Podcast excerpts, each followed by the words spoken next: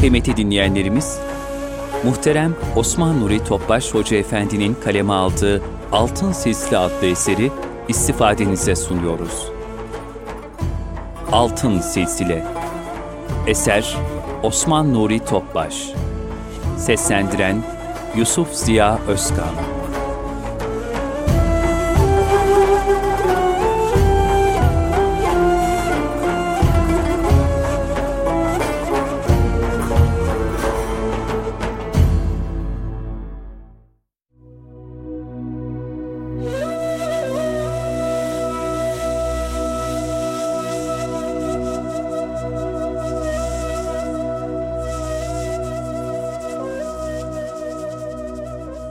Silsile-i Şerife'nin lüzumu İlk asırlarda kıraat, tefsir, hadis ve fıkıh gibi İslami ilimlerde genel olarak bir rivayet zinciri mecburiyeti vardı. İslam alimleri hadis ve tefsir alanında görüşlerini naklettikleri ashab-ı kiram, tabi'in ve diğer alimlerin sözleri için onlardan kendilerine kadar gelen bir silsile ararlardı.'' Hatta bu ilimler kitaplara geçtikten sonra bile günümüze kadar o kitapları okutan hocaların silsileleri kaydedilmiş ve ilmen muteber sayılmak için bu silsileler gerekli görülmüştür. Günümüzde de bu silsilelere riayet eden, icazet alıp veren pek çok alim mevcuttur. Aynen bunun gibi tasavvuf ricali de manevi talim ve terbiyeyi hangi üstattan aldıklarını, hocalarının hocalarını kaydetmiş ve talebelerine nakletmişlerdir. Bu sayede insanlar bu mühim terbiyeyi daima en sağlam ve meşreplerine en uygun yoldan alma imkanını bulmuşlardır. Maddi ve manevi bütün ilimlerin korunması içine yanlışlıkların girmemesi, safiyetinin bozulmaması ve zayi olmaması için bu silsile ve icazet sistemi zaruri addedilmiştir. Bilhassa İslami adab ve ahlak hususunda uzun tecrübeler neticesinde elde edilmiş usul ve erkanın muhafazası için çok daha titiz davranılmış, bunun icazetli ve ehil kimseler silsilesiyle gelecek nesillere sahih bir surette intikali şart koşulmuştur. Zira silsile yoluyla gelen ve belli bir usule tabi olan icazet nameler, liyakati temin ederek, müteşeyyihliğe yani kamil bir şeyh olmadığı halde, öyle görünme sahtekarlığına mani olmaktadır. Salihleri yad etmek bereket vesilesidir. Silsile-i şerifede bulunan zatları zaman zaman hatırlayıp isimlerini anmak, tasavvufi terbiyede bir usul olarak kabul edilmiştir.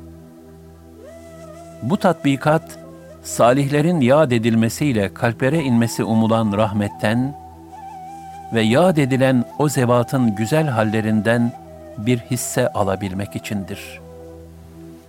Nitekim Süfyan bin Uyeyne Hazretleri ve nice büyük alim, salihlerin zikredildiği meclislere rahmet iner buyurmuşlardır.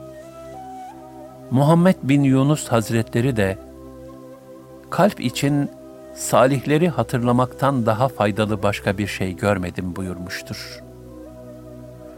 Zira hak dostları anıldığı zaman onların hayatlarındaki ibretli kıssalar ve hikmetli hatıralar gönülleri ihya eder. O örnek hallere karşı rağbet artar. Ruhlar bu ulvi hallere meyleder. Bu şekilde bir rahmet, bereket ve sekinet tecellisi meydana gelir. Dolayısıyla sadece zahiren değil, kalben ve ruhen de salihlerle beraber olmak için silsile-i şerife okunması büyük bir rahmet ve bereket vesilesidir.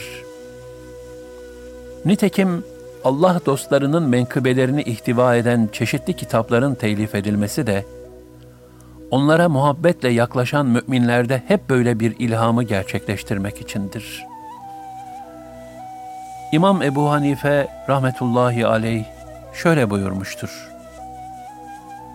Salih alimleri ve güzel ahlaklarını anlatan kıssalar, bana fıkhın çoğundan daha sevimli gelir. Zira bu anlatılanlar, hak dostlarının edep ve ahlakıdır. Nitekim ayet-i kerimede şöyle buyurulmuştur. İşte onlar Allah'ın hidayet ettiği kimselerdir. Sen de onların yoluna uy. El-En'am 90 Bazı hak dostları da şöyle buyurmuşlardır. Salihlerin birer ibret sergisi olan kıssaları Allah'ın ordularından bir ordudur. Cenab-ı Hak onlarla dostlarının kalbini istikamet üzere sabit kılar. Bunun delili şu ayet-i kerimedir.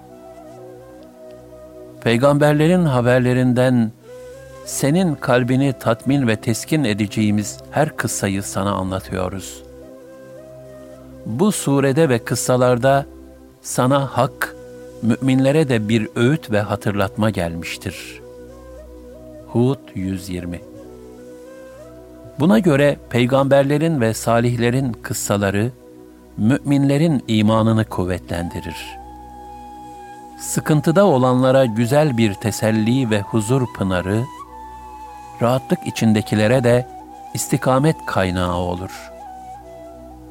Hak dostlarının hayatları müşahhas örnekler olduğu için, onların kıssalarını okumak, müminlerin azim, gayret ve ruhaniyetlerini artırır. Şunu yap, bunu yapma gibi nefse zor gelen sözlü talimatları kullanmadan, sessiz, sadasız bir surette ahlakı güzelleştirir. Hadiselerin iç yüzünü ve hikmetlerini öğretir. Geçmişteki kamil müminlerin güzel hallerini örnek almamıza vesile olur.'' Silsile-i Şerife'nin muhtelif vakitlerde okunmasını gerektiren başka sebepler de mevcuttur. En azından kişi kendisini Peygamber Efendimiz sallallahu aleyhi ve selleme bağlayan zatları tanımalı, kimlerin yolundan gittiğini ve kimlerden istifade ettiğini bilmelidir. Onları zaman zaman yad etmek suretiyle muhabbetlerini gönlüne yerleştirmeli ve böylece tabi olduğu yola aidiyet ve mensubiyet duygusunu sağlamlaştırmalıdır. Müridin silsile-i şerifedeki üstadlarıyla tevessülde bulunarak Cenab-ı Hakk'a niyaz etmesi de mümkündür. Nitekim Ebu Said Muhammed Hadimi rahmetullahi aleyh şöyle buyurmuştur.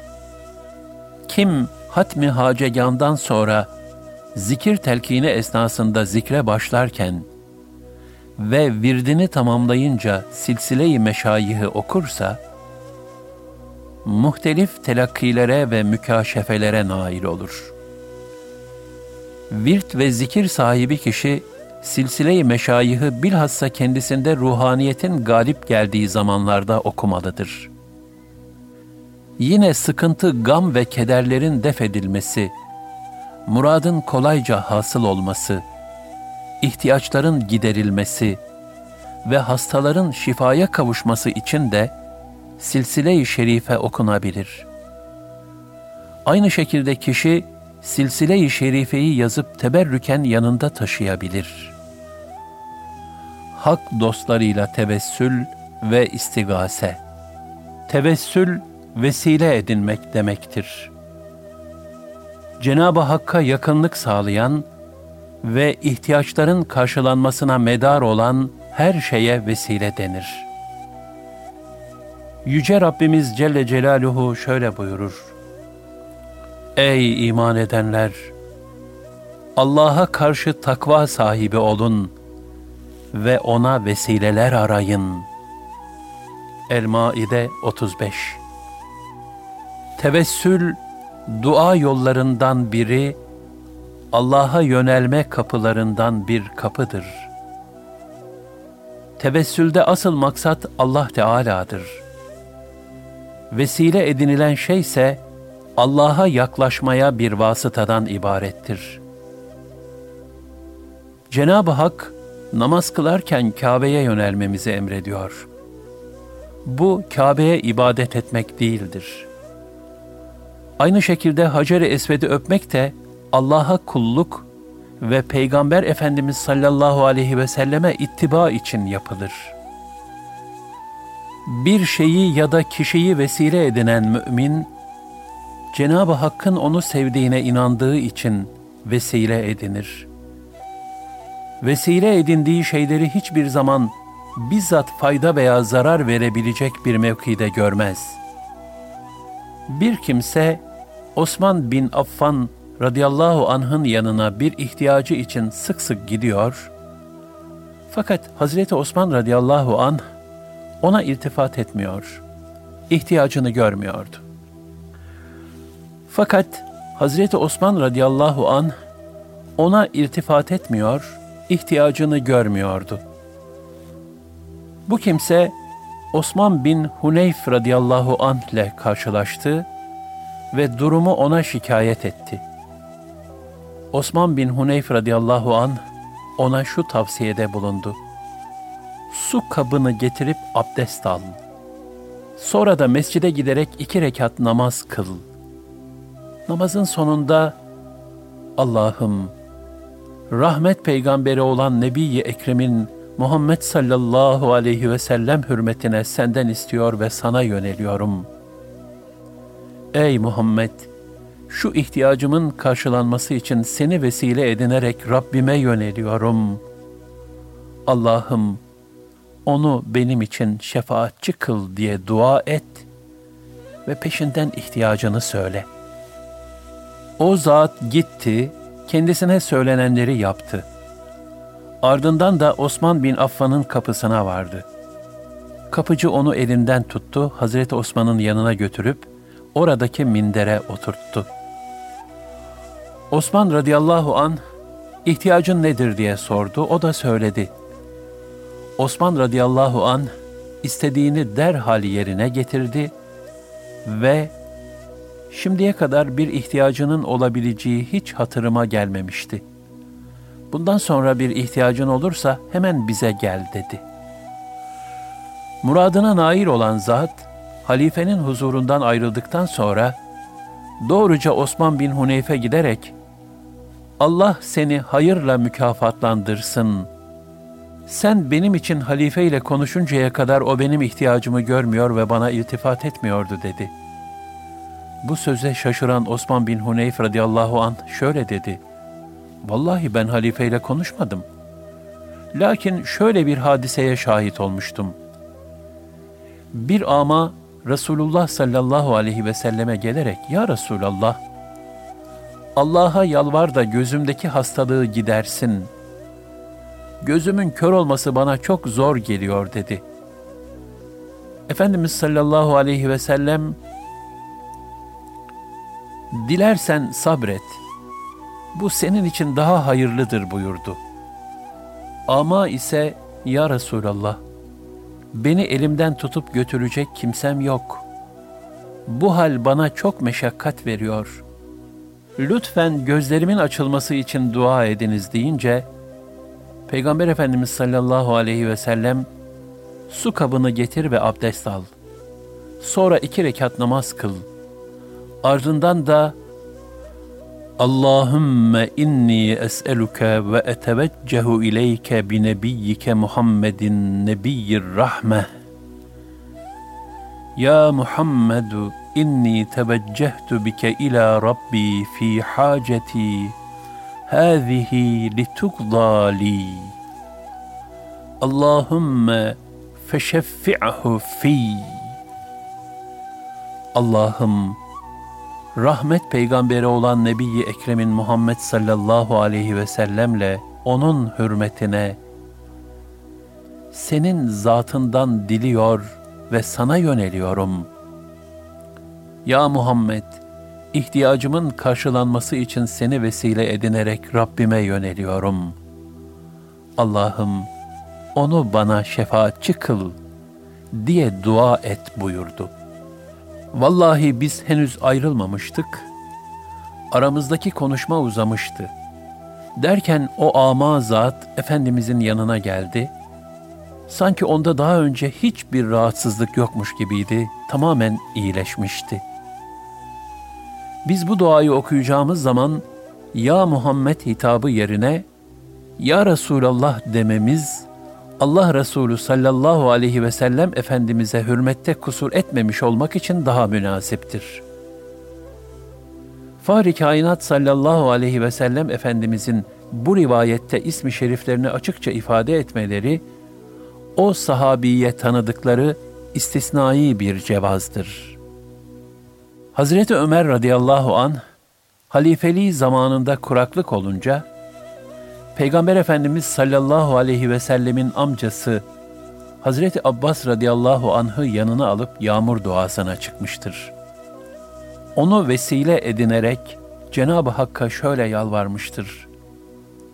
Allah'ım, Peygamberimizle sana tevessül ederdik de bize yağmur verirdin. Şimdi ise Peygamberimizin amcası ile sana tevessül ediyoruz. Bize yağmur ihsan et. Bunun üzerine yağmur yağmış ve insanlar suya kavuşmuştur. Hakikatte yardım edip talepleri yerine getiren ve niyazları işiten Allah Teala'dır. Her şeyin asıl sahibi Cenab-ı Hak olduğu halde bir iş bir insana nispet edilebilir. Bu, o insanın bu işe sebep olması ve kesbetmesi cihetiyledir. Bu tür ifadeler hakiki manalarında değil, mecazi manada kullanılır. Cenab-ı Hak insanların birbirinden yardım istemesine izin vermiş ve yardım isteyene icabet etmeyi emretmiştir. Resulullah sallallahu aleyhi ve sellem Efendimiz bizzat istigase yardım istemek tabirini kullanarak şöyle buyurmuşlardır. İnne şemse tednu yevmel kıyameti hatta yeblugal arakun nisfel üzni febeynahum kedalike istegathu bi Adem'e thumme bi Musa thumme bi Muhammedin sallallahu aleyhi ve sellem. Kıyamet günü güneş o kadar yaklaşır ki insanlardan akan ter birikerek kulakların yarısına kadar yükselir.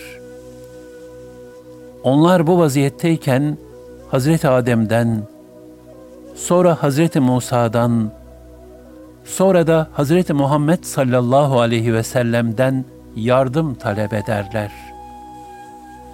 Cenab-ı Hak meleklerine ve peygamberlerine bazı tasarruf salahiyetleri verdiği gibi, bazı salih kullarına da vermiştir. Onların hayattayken veya öldükten sonra ruhaniyetlerinin tasarrufu meleklerin tasarrufuna benzer. Onlar zahiren dokunmaya veya herhangi bir alet ve vasıtaya ihtiyaç duymazlar. Zira onlar bizim bildiğimiz kanunlara tabi değildirler. Tevessül ve istigaze hakikatinin yakın tarihimizden en müşahhas misali, Çanakkale Savaşı'nda vaki olan ilahi nusret tecellileridir. Sinesi iman dolu Mehmetçiğin fiili ve kavli duaları, istiane, istigase ve tevessülleri müstecab olmuş, maddi kuvvet ve imkanlarının tükendiği anlarda Allah'ın lütfuyla nice muvaffakiyet ve zaferler yaşanmıştır.'' Nitekim Çanakkale Harbi'ndeki İngiliz kumandanı tarihçi Hamilton da bu hakikati daha sonra şöyle itiraf etmiştir. Bizi Türklerin maddi gücü değil, manevi gücü mağlup etmiştir. Çünkü onların atacak barutu bile kalmamıştı. Fakat biz gökten inen güçleri müşahede ettik. Velhasıl kulun Cenab-ı Hakk'a dua ederken, peygamberler ve salih kullar hürmetine istemesi, merhameti ilahiyeyi daha çok celbeder.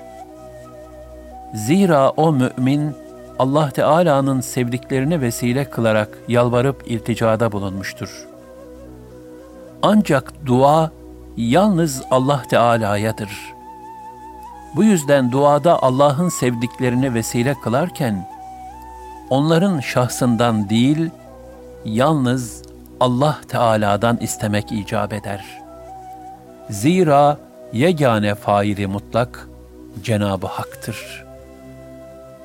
Bazı kimselerin salih zevatın gıyabında veya kabirlerini ziyaret esnasında Ey filan zat, bana şifa ver, benim şu ihtiyacımı gider gibi sözlerle doğrudan doğruya onlardan talepte bulunmaları şirke kapı aralayabilecek derecede büyük bir yanlıştır. Şüphesiz bu tür ifadeler için bir takım teviller yapılabilirse de, gayet hassas olan tevhid akidesinin özünü zedeleyebilecek bu ve benzeri cahilane sözlerden şiddetle sakınılmalıdır. Müşküllerin bertaraf edilmesinde, kainatın sevk ve idaresinde, Allah'tan gayrısının mutlak tasarrufunun bulunabileceği intibağını veren bu nevi ifadelerden titizlikle kaçınılmalıdır. Rabbimiz gönüllerimize hak dostlarının ve bilhassa da altın silsilenin ruhaniyetlerinden feyyaz, şebnemler ve ab hayat katreleri ihsan eylesin. 阿弥。